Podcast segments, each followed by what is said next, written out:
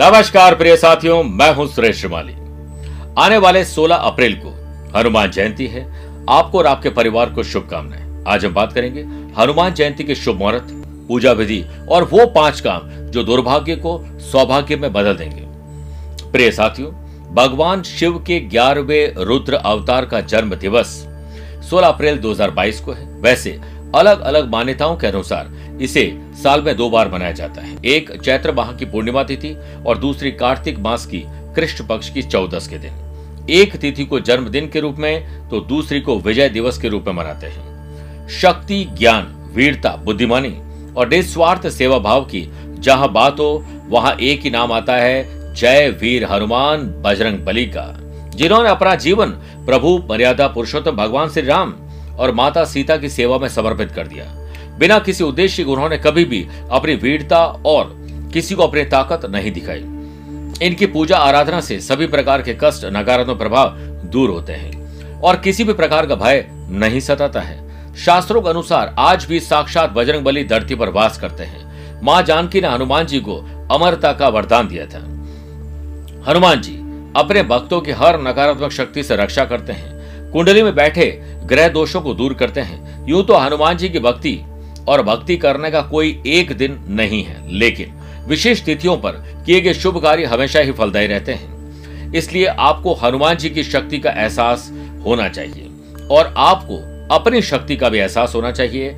जैसे आपको पता ही होगा कि हनुमान जी को अपनी शक्तियों के बारे में पता ही नहीं था। वो जामवंत उन्हें बताते थे कि उनके पास क्या शक्ति है। वैसे ही आपके पास भी जीवन में एक जामवंत होना चाहिए। प्रिय साथियों आप पूजन विधि नोट करिए 16 अप्रैल, दोपहर को ढाई से साढ़े तीन बजे तक लाभ और अमृत का चौकड़िया है।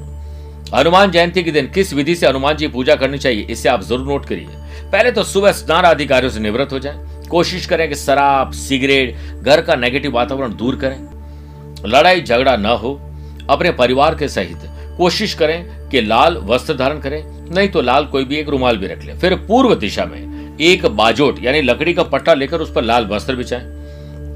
लाल गुलाब का आसन बनाकर उस पर राम सीता और हनुमान जी की प्रतिमा या फ़ोटो रखें। धूप दीप कर लाल गुलाब, चमेली या मोगरे की सुगंधित माला अर्पित करें। सुगंधित माला अर्पित करने के बाद सीधे हाथ की अनामिका अंगुली से हनुमान जी की प्रतिमा को सिंदूर लगाएँ। फिर हनुमान जी के सामने दो दीपक जलाएँ।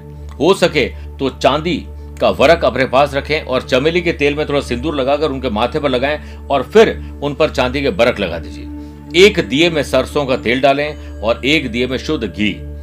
अब बजरंग बाण, हनुमान चालीसा, सुंदरकांड जो आपके पास है, वो आप पढ़िए। लेकिन आजकल या फिर पुराने दौर पे, मैंने आज तक हनुमान चालीसा को जो लोगों को पाठ करते हुए देखा है, इतनी राजधानी एक्सप्रेस से पढ़ते हैं, जैसे कोई कंपटीशन हो गया, कितना जल्दी आप खत्म करते हैं। कभी भी राम, ये हनुमान जी, कोई भी आराधना करे, कोई भी मंत्र पढ़े, शांति से पढ़ना चाहिए। पाठ समाप्त होने के बाद फल और मिठाई का भोग लगाएँ और मन ही मन अपनी समस्याओं को दूर करने की प्रार्थना करें। हनुमान जी मंदिर में जाकर चोला चढ़ाएँ। सफ़ेद आंकड़े के पुष्पों की माला लाल रंग के धागे में बनाकर हनुमान जी को अर्पित करनी चाहिए। नहीं संभव है तो कोई सफ़ेद जो पुष्प मिल जाए, उसको लाल रंग के धागे माला बनवा कर परिवार सहित उन्हें पहनाइए। अब विशेष उपाय, वो पाँच उपाय नोट करिए, जो दुर्भाग्य को सौभाग्य में परिवर्तित कर सकते हैं। सबसे पहले बात करते हैं, आर्थिक तंगी अगर आप सहन कर रहे हैं, जूझ रहे हैं। पैसा दरवाजे से आता है और खिड़की से निकल जाता है। तो इस दिन पीपल के ग्यारह पत्ते पर चंदन से श्री राम लिखकर हनुमान जी को अर्पित करें और हर पत्ते को अर्पित करते हुए बोले, जय श्री राम। और इस बार भी बोलिए, जय श्री राम। हनुमान जी की प्रतिमा पर लगा सिंदूर अपने मस्तक पर लगाएँ। इस तिलक को लगाने से हनुमान जी की तरह शक्तिशाली, ऊर्जावान और संयमित आप भी बनेंगे। तीसरा प्रयोग है, नौकरी और रोज़गार, अगर आप ढूंढ रहे, परेशान हैं, या बिज़नेस में कोई घाटा चल रहा है, पैसा फंस गया है तो हनुमान जयंती पर एक पान पर, जो पान का पत्ता होता है, उस पर दो बूंदी के लड्डू और एक लौंग रखकर हनुमान जी को अर्पित करें। इसके बाद राम रक्षा स्त्रोत्र का पाठ करें उसे सुन लीजिए।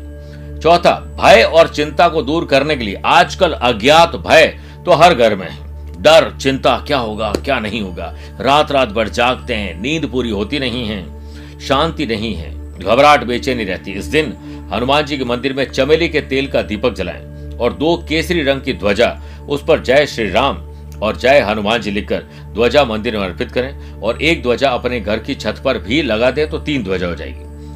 चौथा, संतान सुख और संतान से सुख प्राप्ति के लिए छोटे बच्चों को ज़रूरत की वस्तुएँ भेंट करें और बच्चों के हाथ से हनुमान जी की पुस्तकें मंदिरों में डोनेट करिए। आपके बच्चे शक्तिशाली बनेंगे और जब हम अपने धर्म का प्रचार प्रसार करेंगे, लोगों के बीच हम जाएँगे तो आप देखिएगा, कहीं ना कहीं हमें उसका पुण्य ज़रूर मिलेगा।